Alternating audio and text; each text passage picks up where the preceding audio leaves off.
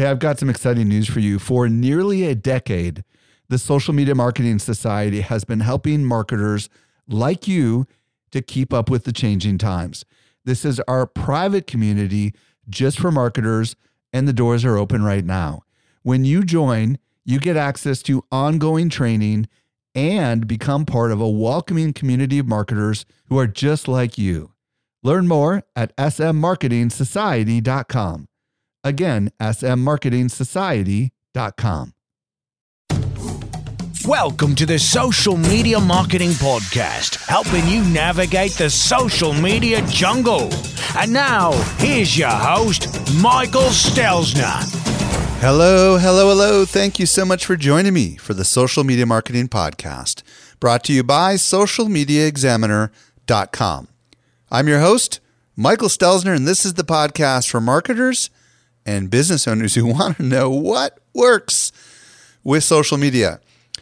I'm really super excited about today's show.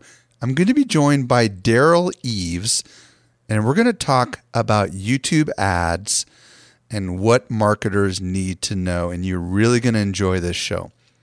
If you want to reach out to me, my email is podcast at social media examiner dot com. Come straight to my email inbox.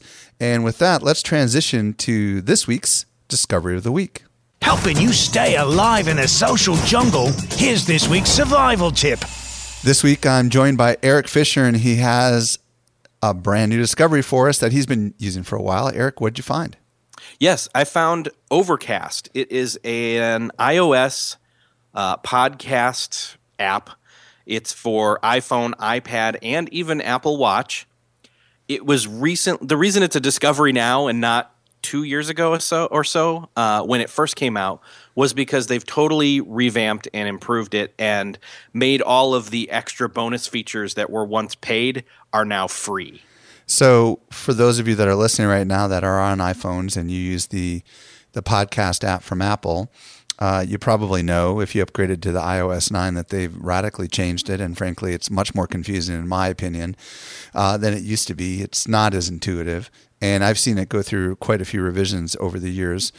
Um, but, you know, I do have Overcast on my phone, but I haven't used it in a while. So kind of talk to us about what, what makes it your favorite podcast app. Yeah, well, first off, easy discovery of podcasts. I mean, the fact that it's got just you what it, what you can do is you can connect your Twitter feed and it will find out what shows your Twitter friends have been tweeting out. Mm. So that's cool. It's kind of like a, you know, personal curation.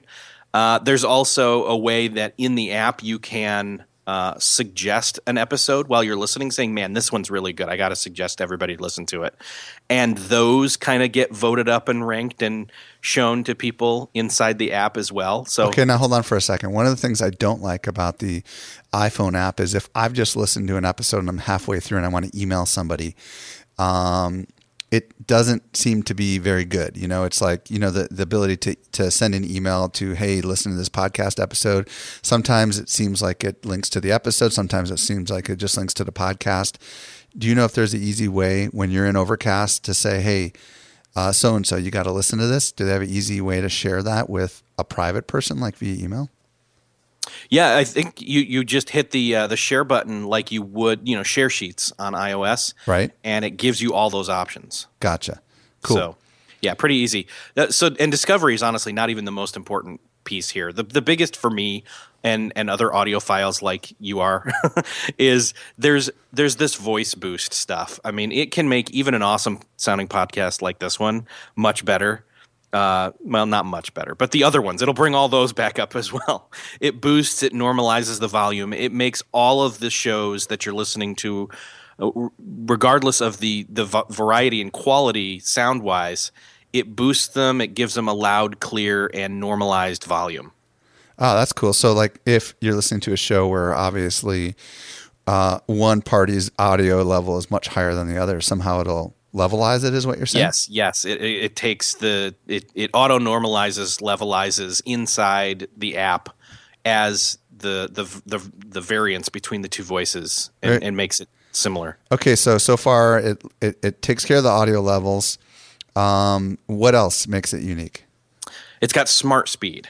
This is something that no other app out there does do. It takes out the silences dynamically. So even though we, I mean, again, I just did it. You naturally have a pause in your conversation. This will shorten those silences enough that the show goes faster and you can get done, you know, minutes ahead of when you usually would, but it doesn't make it sound all sped up and, and crazy like. Huh. Well, you know, what's cool is I just downloaded it while you were talking, and it's syncing my other podcast from the uh, um, the Apple podcast player. So it knows which podcasts I'm listening to, and it's going ahead and syncing them. There you go. Sounds really quite cool. So so this is your primary uh, player that you use? It is, yes. Now, with this smart sync thing or whatever the heck you called it, does it sound weird, or does it just, I mean, does it save you just a couple minutes per episode or what? Yeah, I mean, it it it's it keeps the conversation still sounding natural. I can leave the, I mean, there's other uh, speed changes you can make as well outside of Smart Speed. But if you only turn Smart Speed on and leave the re- the speed at regular, you still save time every time you listen to a podcast, but you can't tell that you spent less time listening to it, it what, or that it was sped up at all. Mm, very cool. So one last key feature, you if somebody has in their show notes uh, time codes, it, you can press that and it will automatically jump to that place in the episode. Wow, that's really cool. That's that's the most innovative thing I've seen in a while. Yeah, I'm not sure too many podcasters are using that these days, but if they are, perhaps they're bigger podcasts. I know we don't use them. No. Um, but that's really cool. Have you come across any time codes on any of the podcasts that you listen I, to? I did. There's actually, not many people know this, but I'm a little bit of a comic book geek. And there's one particular show I listened to where they review stuff from the last week. And it had time codes on it. And just by accident, I tapped one and it jumped right there. And I said, whoa, mind blown. That is really cool. Yeah. All right. Well, where do we where do we find the app, and does it cost anything? It is completely free. You go to overcast dot f m. Eric, thank you so much. I downloaded it. I'm going to give it a shot. And um, if you do download it and give it a shot, be sure to subscribe to this podcast if it doesn't sync over. Thank you, Eric, so much for joining me. You're welcome. Thanks for having me. I was recently at Social Media Marketing World, and I had a chance to connect with some of our best customers. A lot of them listen to our podcast, just like you do. Not everyone knows what I'm about to share with you. We do something special here at Social Media Examiner. The best of the best of the guests that you hear on the Social Media Marketing Podcast not only teach at our conference, but they're also part of our secret society called the Social Media Marketing Society. Each month, our top-tier guests who have been on my show are invited to train inside our society for an exclusive group of marketers who are just like you. The training is designed to help you go from being a passive consumer of content to a marketer who is in active learning mode. So if you're ready to make real progress with your marketing, you're a perfect fit for the Social Media Marketing Society. Join us by visiting s m marketing society dot com. We've got a really big sale that is ending very soon, so don't delay. Again, visit s m marketing society dot com and join today. With that, let's transition over to today's awesome interview. Helping you simplify your social safari, here's this week's expert guide. I'm very excited to be joined today by Derral Eves. If you don't know who Derral is, he's an expert in YouTube and video marketing. He's YouTube certified in audience growth, AdWords, Google Analytics, and video advertising. And he's also helped big and small businesses bring in more than one billion views on videos collectively, which is pretty impressive. Derral, welcome to the show. It's great to be here, Michael. So today, Derral and I are going to talk about YouTube advertising. And, surprise, surprise, right? Well, I mean, you know what's funny? I don't think I've ever talked about this on my show. Well, I'm glad to be the first here. Yes, you so. are the first, and you are the man. So, all right. um, before we get into YouTube advertising, let's scale back for a second and talk about, like, how in the world did you get into YouTube? Well, you know, I the big thing for me is I was looking for interesting ways to generate traffic and take that traffic and take people through the process of conversion. And I was on Craigslist like on two thousand five. I mean, it was like, you know, trying to find something like a couch or something, I can't remember specifically. And I saw this ad for a website that was giving away free iPods. And I'm like, okay, I got to go check this out. You know, they, they have me. I'm going to go see this website. It was a place called YouTube. Hmm. And I, I saw it. I'm like, this is amazing. I can actually upload video, and and they're going to pay for all the bandwidth. And, you know, we're able to do that. I, this is fantastic. And so I did what they recommended, is just, you know, pretty much spam all your friends and family. And I'm an owner of the old brick iPods that they were giving out. And that was in two thousand, uh, late two thousand five. Uh, two thousand six. Wait, hold on a second. Let me let me explore this a little bit. So at this point in two thousand five, had YouTube just come out, or had it been out yeah, for a while? YouTube, YouTube started beta in May. They opened it up where they started uh, publicly opening up beta worldwide um, in about August. And I hit it around late uh, October, early November. Okay, so so YouTube is is, is a total startup at this point. Uh, totally, totally. And what happened next was I realized that this is a great place to really deliver a message. So if you have a message, we can literally get that out in front of people, and it's a really easy way Um, to really get your message out and really connect people on a level that you couldn't necessarily do with online video or online before. This is like a real uh, catapulting uh, opportunity that was happening at that moment, where, you know, people were, internet speeds were getting a little bit higher, and and YouTube was starting to establish in other other services out there. But in two thousand six, I. Uh, I did a lot for search engine optimization, worked with local businesses and um, different uh, companies to get them more visibility. And I found that these videos ranked really easy on Google. Uh, and I'm like, wow, this is this is great. And at that time, Google had Google Video. And at, in late two thousand six is when Google actually purchased YouTube for billions of dollars. And it really transformed everything, and it made it a lot easier. So when you submit something on YouTube, it would, you know, be found in in Google. And I found these these small mom and pop shops and people. It was a great way for them to get the message out, get easy ranking that you didn't have to really do anything S E O wise besides doing some meta information and get them visibility. And uh, it was a fantastic journey. And wh- where this really gets interesting was, I had a client um, that was a pest control uh, company, and they were spraying for bugs in another business, which they had a piano store. And the piano store was looking for someone to help them with YouTube. And he's like, oh, you got to use this guy, Derral. You know, he's just down the street. He's amazing. You know, he can help you out. Well, this this uh, piano store was was doing YouTube videos to actually uh, put on YouTube to help sell pianos, but then they found out that, you know, they're it was really taking off, and and it was um, you know, positioning them where they'd get a global audience, but they weren't selling any pianos. And so uh, I worked with them and and worked with them trying to get some audience development and so on. Uh, before you know it, you know, they had um, just in a short amount of time, they had over two million subscribers and hundreds and hundreds of millions of video views. And I'm like, this is what I love. And so that's kind of how I got, you know, introduced to YouTube, and I've used it at every level, and I just I just love it. Okay, so in the early days, you were basically helping businesses in your area figure out how to how to get exposure in search in, in Google. And then YouTube came along, and you began to realize, wow, this video thing ranks high in search, and maybe it could be something exciting. Were you actually creating the videos for your clients? Yeah, I, I, I would. I mean, we would uh, do it internally, or I would shoot it or whatever. But I think the biggest thing is I um, I live in a very small town. I'm in rural U- Utah, just outside of Zion National Park, just a beautiful place in the world to live.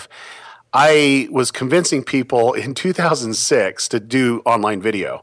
And one of which is a good friend of mine. He owns a furniture company, and he that company's been in business for fifty years. I says, Steve, why don't you invest in in in creating a video and just be loose with it? Let's have some fun with it. And he says, okay, that's great. Cost him ninety-nine dollars to shoot. Like it, we, we we were able to shoot it really inexpensive back then, and we uploaded it. It was a really rough cut. And that one video has over three hundred eighty-five thousand views on it, and has sold more couches and sofas in than any other advertising he's ever done. And it only cost him ninety-nine dollars, and they, they're still using it even today, almost almost ten years after the fact. That's crazy. Okay, so fast forward today. What do you do now? So I do the same thing. Um, I still consult and help businesses and brands and YouTube channels get the exposure that they're looking for, develop an audience, and then uh, monetize off that audience. So, you know, using video as a traffic source and then converting that traffic into money, basically. Gotcha.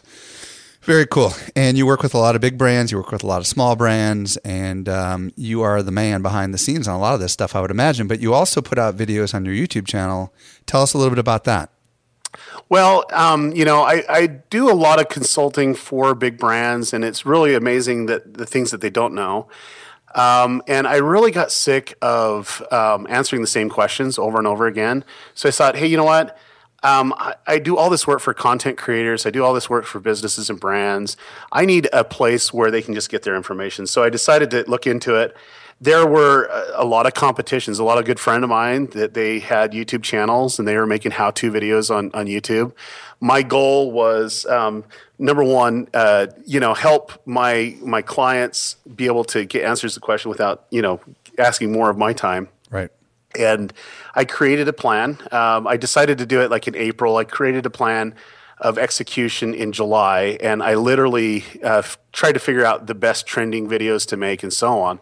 Um, I launched the the beginning of the year, so it was like six months after I, I did the plan. And um, my goal was to get ten thousand subscribers and a million views in that first year. And in three months, I obtained my goal. Wow. And I had to reanalyze and adjust. And, and in six months, I was the number one uh, training YouTuber, uh, you know, training how-to YouTube on YouTube, which was, which was great. And, and how long have you been doing that now? Uh, over two years. Excellent. Yeah. Excellent. Yeah.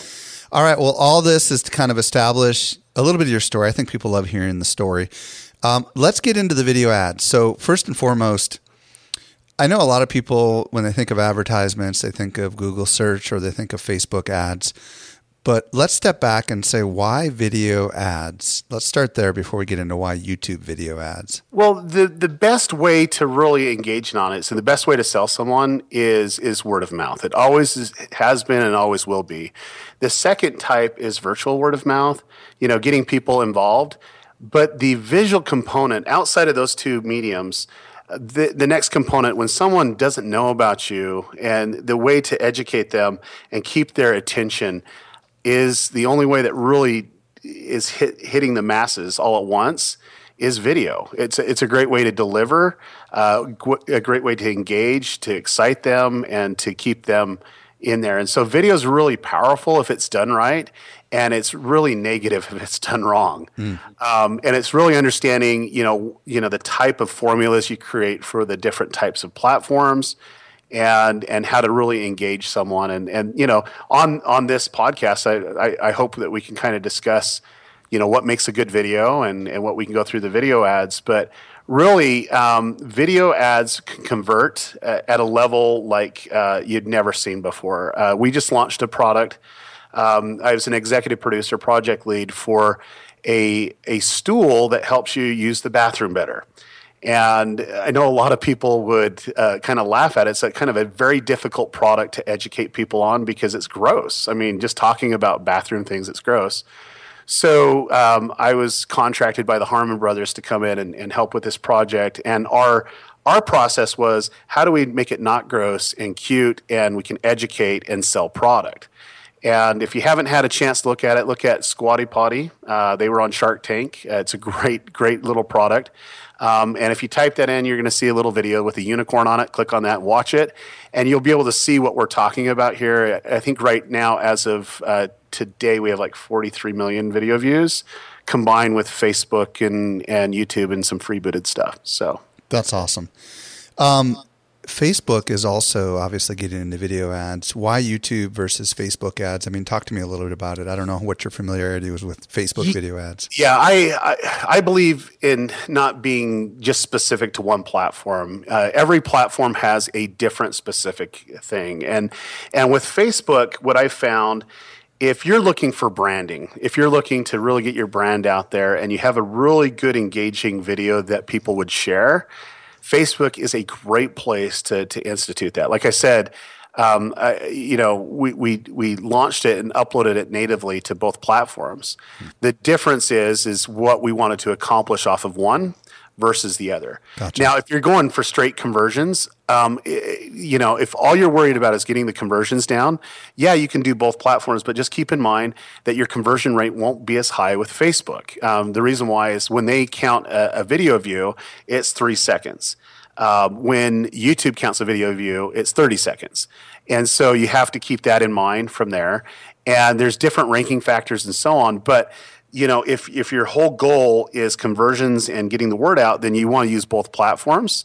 Um, for the long tail, um, because because of the edge rank in in Facebook, what happens after um, you know a period of time is you basically uh, that that post has less value and it's going to show up less, and your post reach is going to go down on that specific post, and the discoverability is hard. So, you know, for first immediate views and getting people exposed, Facebook is an amazing way to do that.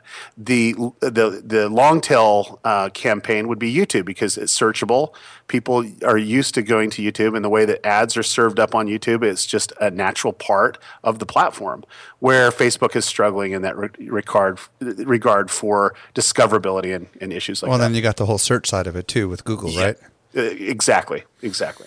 So, okay, let's zoom in on YouTube ads. Um, I think probably most people, when they think of ads, at least me, I think of like the new Star Wars, you know, trailers and stuff that everybody's sharing. Wasn't that awesome? It was awesome. I love it. But, you know, I mean, obviously that's outside the budget of most of us. So like what is, let, let's talk about the different types of videos that make for good ads because, you know, um, some of these things don't even need to be technically ads because people will just share it because it's so darn good. But I mean, let's just step back. Like what, what types of video ads are there? I mean, if there was like a, a bucket of different types, what would they be?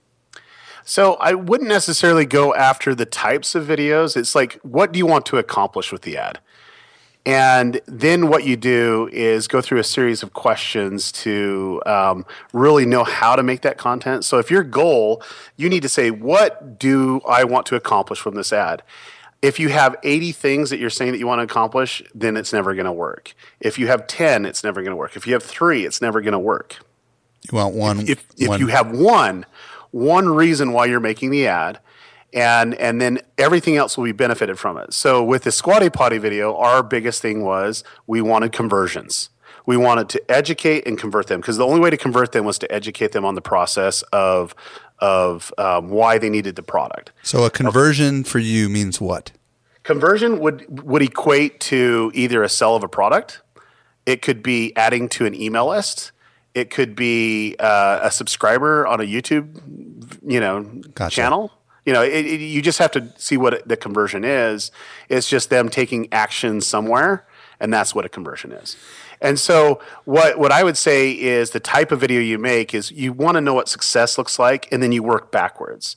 And you want to fit, you want to figure out, okay, if if my goal is to get them – Uh, just get our name out there. Well, you might want to look at other ways to really push, you know, branding. If it's to get them to take action at the end of the video to do something, uh, which I think the majority of the people that are listening here now would like, then you want to have uh, a formula. And I can tell you the formula, it's really simple. It's been developed over years. But you really have just a short amount of time to do a few things. The first thing is, is you need to capture their attention. Um, you need, we call it the hook. Um, sometimes it's the shock and awe.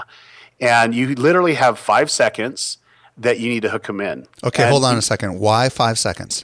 Okay, so it, it, that's what I was just going to explain is you have a five-second before people are able to skip it in YouTube ads. Ah. Um, and if they skip it, they're never going to see the rest of the message. So you really need to get it so it at least captures their attention. Now, with with Facebook, it's a little bit different. It's not five seconds. It's three to five seconds, and you have to do it without sound. Because when the autoplay is going, they're going to see something. You got to grab their attention enough that it, it's able to pull them in. So something visually needs to pull them in. Uh, you know, without sound is really important. But on YouTube, you don't necessarily need to do it without sound because you know these are pre-roll videos that actually actually happen. Okay, so let, can we dig in for a second on this yeah, five please. second thing? Yeah. What are some things that we can do to try to get someone to stick around after the five seconds? So generally, when people like, okay, so this is off of YouTube search. Let's just take YouTube. Yeah, search. We're focusing on YouTube here. Um, so when people usually go to YouTube, they either want to be educated, they want to be entertained, or they want to be inspired. And sometimes it's all three. The education portion of it, they want to know something. So to hook them, you just basically say, hey, you're probably looking to figure out this. Well, guess what? In this video, I'm going to show you how to do that. That's a hook right there because you're you're offering uh, what they're actually looking for, so you have the engagement and so on. If you can capture them during those three to five seconds or those five seconds, you have about ten to fifteen seconds of leeway if they're going to just say, okay, I'll watch it this far. And if it's boring, I'm going to click off on something else because there's a lot of things to click on on, on YouTube. Now, Facebook uh, specifically, um, you know, the, the type of videos, and, and they're still they're still in the beginning stages of understanding Facebook video and so on, but it's all about the shareability of it. And so, um, you know, Facebook videos work really, really well, and you can capture their attention. But, you know, it needs to be so engaging that people will want to hit that share button really easily or tag a friend. But uh, those are some of the items you can do. Like with the unicorn video, we showed a unicorn pooping ice cream. You know, um, right away in the first few seconds. Right, five seconds. You literally watch it, and you'll see within the five seconds what he says in the voiceover and the video. It just grabs your attention, and, and you're our, like, it, that's kind of one of those shock things, right? Like, what the heck yeah, am I seeing? Shock, it's a shock and awe. Yeah, it's right. Like one of those. Oh my gosh, what did I just see? Right. And if you read through the comments, you'll see people saying the same thing, but they couldn't leave the screen. They needed to watch the whole thing, which accomplished the next thing, you know. But the the, the critical thing is um, the video that we talked about about my friend Steve Stout that uh, did the video that sells so many couches. It's crazy. Um, he. We had the same thing. The the, the um, capture the attention was he he brought up uh, a, a little concern of people's um, you know trying to buy a couch, but it's super expensive. And he says, you know, our prices are so low, it makes you want to dance. And he starts dancing, and it just pulls you in, and people watch the whole thing. It was just very engaging. So you can do it in in multiple different ways. The easiest way is to do it through like the searchability aspect. If people are asking questions to try to figure it out, and you're offering the question, say, hey, this this video, I'm going to teach you how to do that, is a, a very simple way. Other ways is to to really pull them in. The most difficult ones would be music videos, and I do quite a bit of those. Um, you have to really pull them in visually to catch capture, you know, them watching the rest of the video. So okay, so that's, so, so that's the first one. first five seconds. So I mean, yeah, why don't you just, let's step back and give us the whole formula, and then we'll we'll continue to dive into all okay, the other for elements. Sure. Yep. So um, always, always is this. Um, unless you're doing branding, and this is this is off of a video formula that's going to actually do a conversion. You talk about the you capture their attention. The next thing that you do is is talk about the problem, and then you offer a solution. Uh, and that's where the solution could be education or whatever. And if you're trying to sell something, then you need to do credibility pieces. So whether it's, hey, our Amazon reviews this, or so-and-so said this, you know, you're bringing in credibility pieces. You do one, two, and three with a call to action. And the great thing about it is that formula, if you do it right, you can repeat it several times through the video and and keep them engaged throughout the process. And one of the biggest things that we found funny is we had a lot of marketers uh, approach us and say, the video that you did for Squatty Potty was way too long. You know, yeah, how was, long was it? it? It was two minutes, fifty-four seconds. And they says it was a long ad. And you, you guys would need to cut it down and, and do it. And I'm like, no. The difference is, is you don't understand the data that we're collecting. And we understand well enough that we know how to adjust and so on. But we had our call to action at the right right amount of point, uh, the right part in the video. And the way that we do certain things with the call to action throughout the video, uh, it breaks it up so that, you know, people are not blinded by the call to action and then they take action at the end. Our audience retention is through the roof. It's, it's over eighty percent of the people that click on it watch the whole ad. And so, and and the percentage behind that is understanding the behavior of someone when they click off. And if you can keep them engaged and re-engaged during the video, you can do that. So we follow the same formula. The, you know, it's something I call the power pitch formula. But you capture attention, problem, solution, credibility, credibility, credibility, call to action, problem, solution, credibility, credibility, you know, call to action. And you can do that several times throughout it. And if you even do educational videos, you talk about problem, solution. You don't necessarily need to do credibility because once somebody's able to do what you're teaching, you don't necessarily need to do that. But if you're selling a product, that just it reinforces, hey, I really need to check that out. It helps you get the viewer to actually take some action. Okay, so let's break down the potty squatty one just because I know it's fresh. The potty squatty. What's it called? Squatty potty? Hey, you got it. Okay. Got it. I think I backwards did or something. So um, you got their attention with the unicorn thing.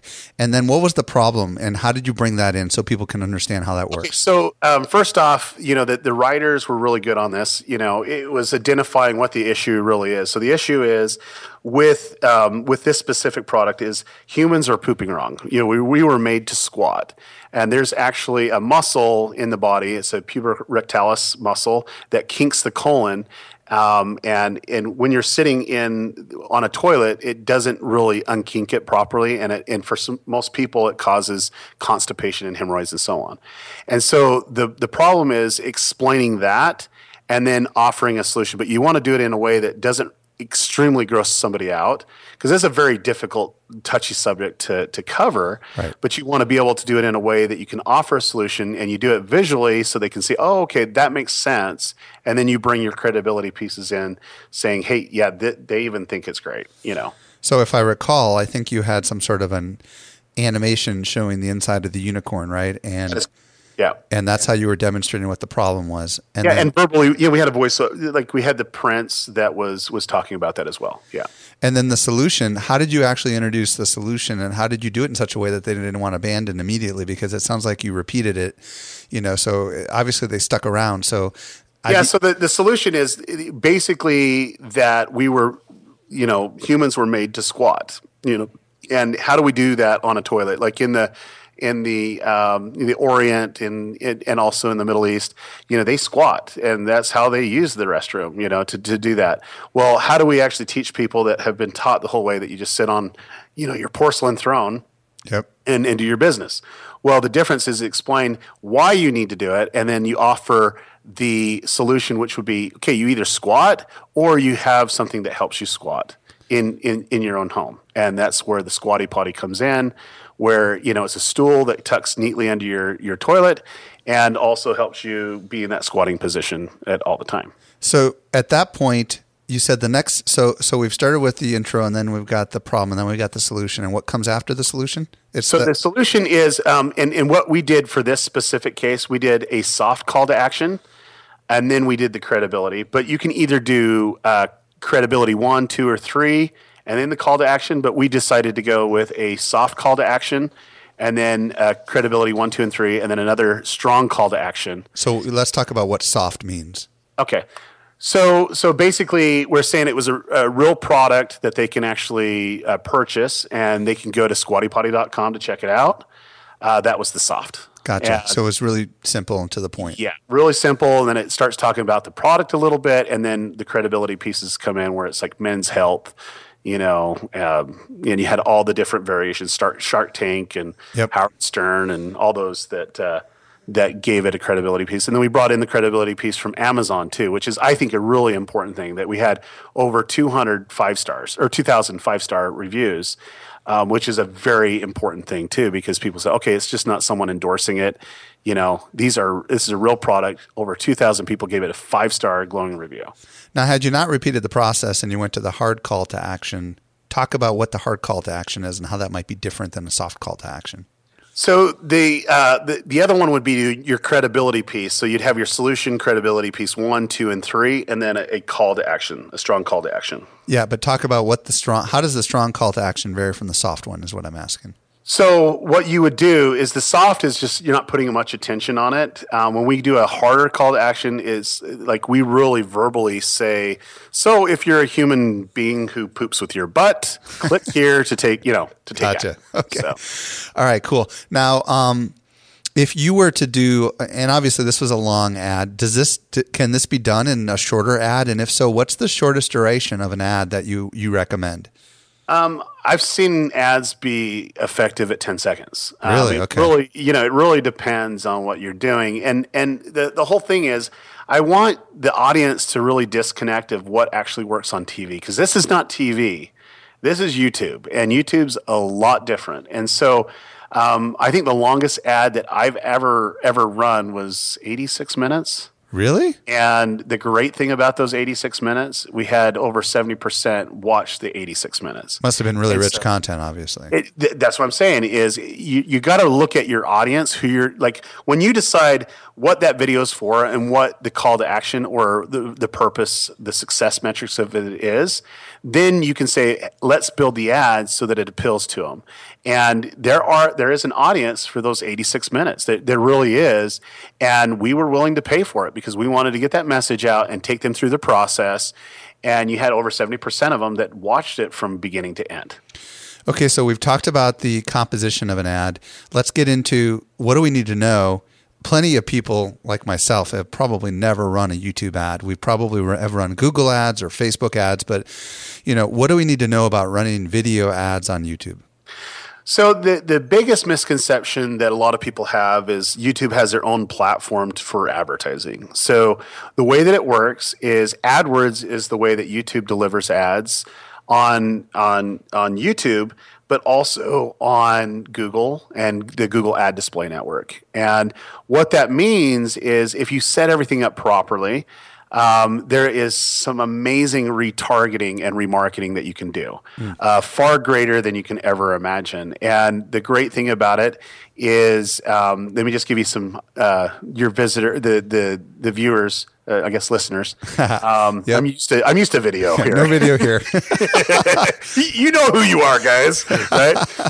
But let me give the, the listeners something. It's like when someone goes to your website um, and they don't go to your purchase page or they don't get to your checkout page, we know that they went to the website. And so the next time that they go to YouTube, we can serve them an ad.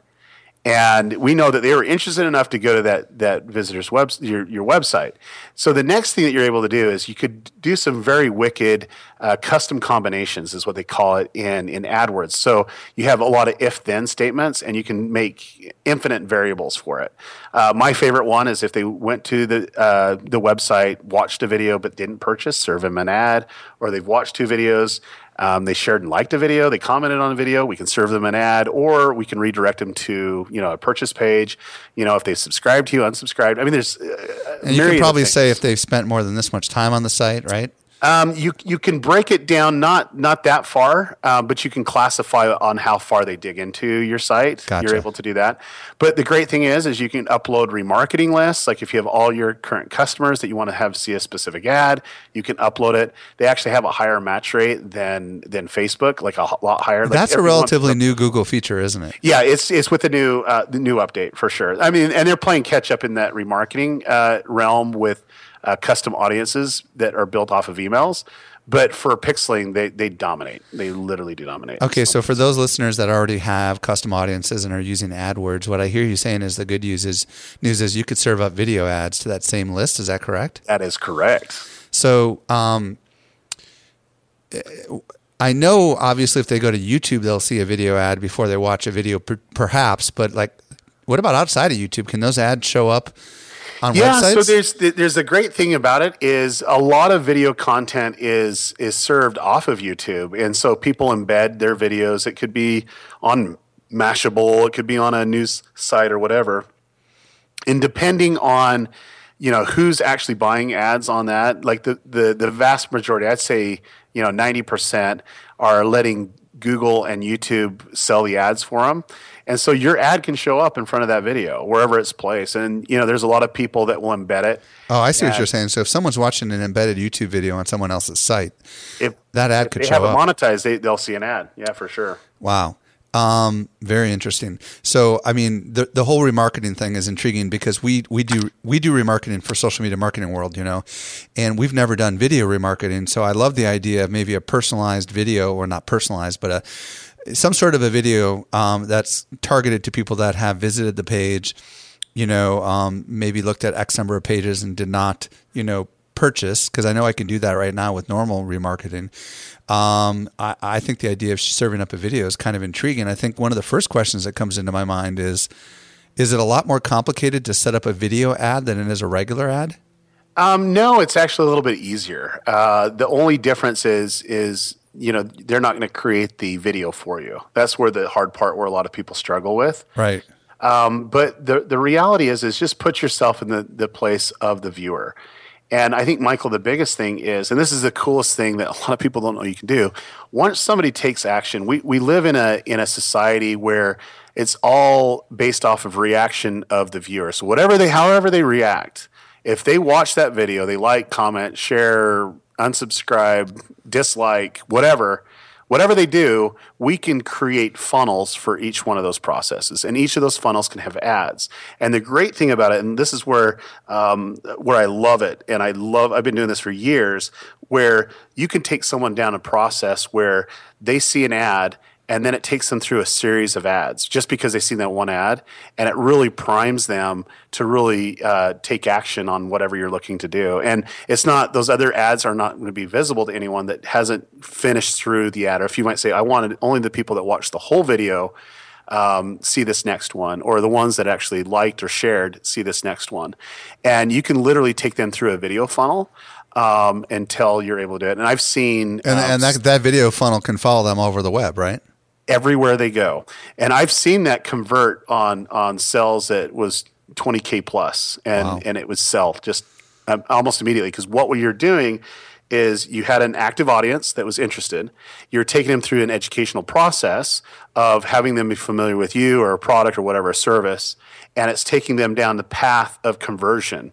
And so each video is very specific to help them take action, and if they didn't take action, uh, you, you know, it'd take them down a different path. That they took action, it went down a different path, and you know, you basically created video funnels that you know is still active and live, and, and is able to handle. All you need to do is is get people uh, in that gathering point, seeing that first ad, and what they do from that first ad, you know, is going to open up what they do um, in those video funnels down the road. For people that don't have big budgets, I mean, could this be something as simple as a talking head or a screen oh yeah kind no of I, I some of the most effective ads, I, I think my favorite one was a grandma from Arizona. She you know got training from me. We went through the process of developing an ad.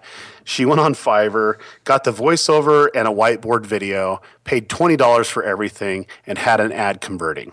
Wow. It's just knowing the elements to create the ad. So it's not one of these ads that people are like, oh, okay, whatever. You know, it, the the it, cu- it caught the attention. It talked about a problem, talked about the solution, had credibility points, had the call to action, and it was a good video. It it, it was a minute, uh, twelve seconds, and we did one at thirty-six seconds, and you know, uh, you know, she was able to do that for just a little bit over twenty dollars. I mean, you can't beat that. That's awesome. Talk to me about how uh, the YouTube ad, you know, bidding and billing and all that fun stuff works. So the the thing that I love about AdWords is you can get a lot of visibility quick and not even have to pay for it. Uh, what I mean by that, if you have an ad and someone um, doesn't skip the ad and watches ten seconds, you're not charged for the ad. You have they have to watch at least thirty seconds of the ad, or they have to go to the end of the video. Um, and for years, that was the thing. And it didn't matter if they clicked or whatever. Well, as of July, last July, you know, they, they put in there a, a change where if they take action to click before the thirty seconds, that you would be charged for the click. But realistically, if they didn't click, they didn't, you know, they jumped off at twenty-eight seconds or twenty-nine seconds, you wouldn't be charged for that, that video. And you can do a lot of interesting branding pieces with that. So, so just so I totally understand what you're saying. So if the If if they abandon the ad before thirty seconds and they do not click on some sort of call to action, then you will not get charged. Is that correct? That is correct. What what kind of budgets should we be thinking about as far as the costs? I mean, you could it- you could start out like Google gives you a hundred dollar credit if you spend X amount of dollars. Um, you could start out with that. Um, I I recommend even the smallest places. Less than one hundred dollars. You can start with fifty dollars. The, the, the difference is, and this is where um, I like to teach and preach not only to the people that I coach and train, but also to the band, uh, brands and businesses that I do, is if we can set it up so that we can prove that every dollar we spend, we can make four or five, who wouldn't want to serve more ads? Who wouldn't want to, you know, to position that? And, you know, it, it's been great to work with a lot of great companies that have big budgets, but really even the smallest companies, you can with, work with minimal budgets. But once you prove that you can pay one dollar and make twelve, um, unless they're one of the, you know, the dumbest businessmen in the world, I mean, everyone's going to escalate that, you know, and you'll have, pl- you'll have uh, things that will plateau where you, you, you can only go so high unless you extend your target, your, your reach. And, and the reality is you can start with the smallest budget. You know, I, I've had people start with twenty dollars and convert on those twenty dollars. And that's all they had for, you know, a month or two. And then they were able to escalate because, you know, some sells and so on, and then just scale it up. But the deal is, is you need to be able to understand if it's effective, and you're analyzing and adjusting and making it more effective. Like, that's one thing that I always do, is always split testing ads and and and using the one that actually converts. And then um, as as you're having higher conversions, then you know how much money that it's actually bringing in, if it's selling a product or if you have a value per, you know, conversion, whatever that conversion may be. Then you can say, okay, it's worth it to scale it up to this amount. Um, or you're going to scale it up because, you know, it's so effective in selling that you can put now a portion of what you just made back into the ad spend. And so once you do that, um, you can really escalate it up where you're, you know, you, you're you can have a very healthy advertising budget, um, but start smart, start small. So, is it similar to AdWords where you typically bid per click, or is it per play? I mean, this is the part I'm struggling to wrap my mind around. Do I yeah, put in? Uh, a- so no, that's a, that's a great, a great, great concept. So you got to understand what type of ads. So you have TrueView InStream. So the InStream is the ads that pop up, hit pre-roll or mid-roll or post-roll. Okay, those are the InStream ads. Those are, you know, videos that are playing. Then you have in display. In display are banner ads that show up when people search, that click on it, that goes to a video or a website or whatever. So it's just like the banner ad system that you have there. Right. So the in-display um, is is paid per, you know, paid per click. You know, that's the way that they have to do it. Um, but for TrueView, it's it's um, for view. They're only charging off a view or click of that view. So You you you'll put a, a you know, an amount. Like if you want to say I'll do three cents per view, you can put that in for three cents, and you know you'll see uh, you'll only get the people that go past that thirty seconds, uh, or be charged for that click. If they charge the click, it's the the price that you um, put in per view. Gotcha. So so where should we start with our with our per play? I mean, do we something that cheap, three cents, or I mean, or should we start higher? Really, it really depends on your audience. I like to say in general, where do you start? Yeah. Um, I generally do. Uh, you know, I, I really generally start higher in every market. I see what the suggested uh, amount is that Google has me do, and I usually drop it down by a few cents, and and I'm okay.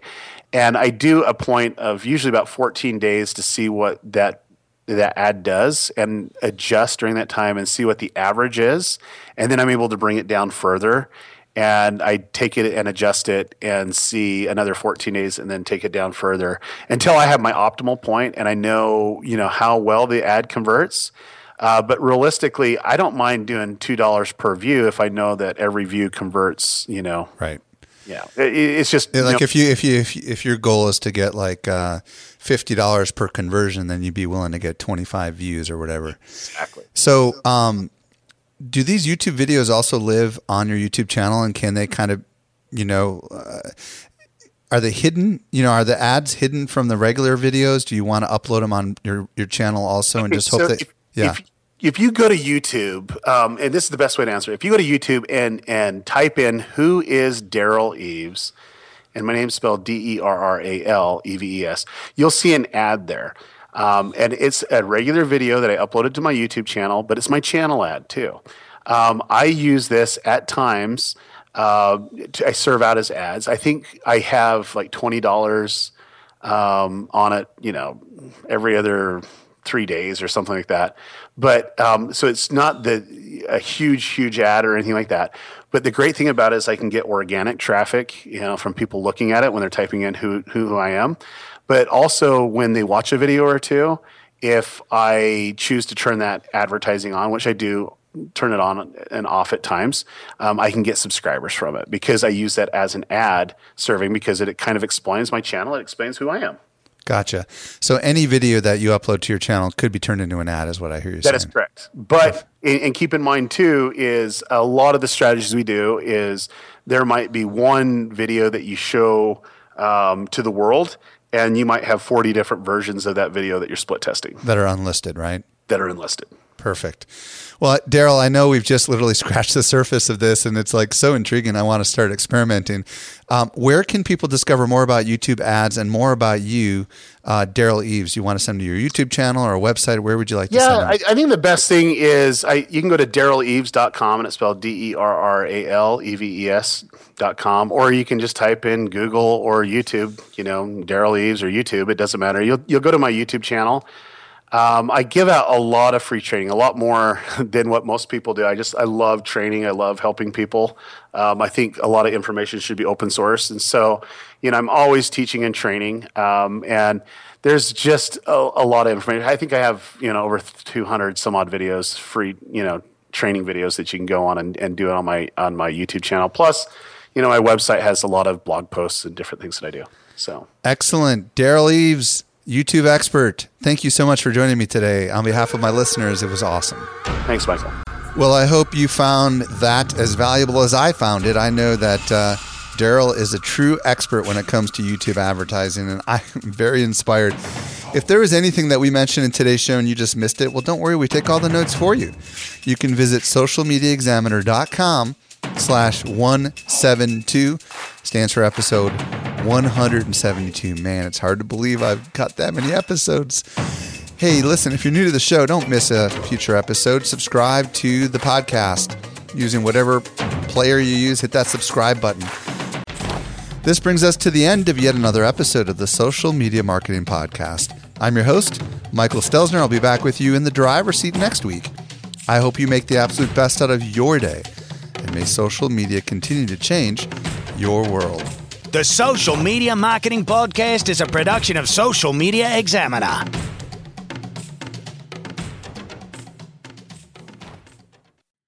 Hey, just a quick reminder, join the Social Media Marketing Society today and level up your marketing for your company or your clients. Visit S M marketing society dot com to find out more.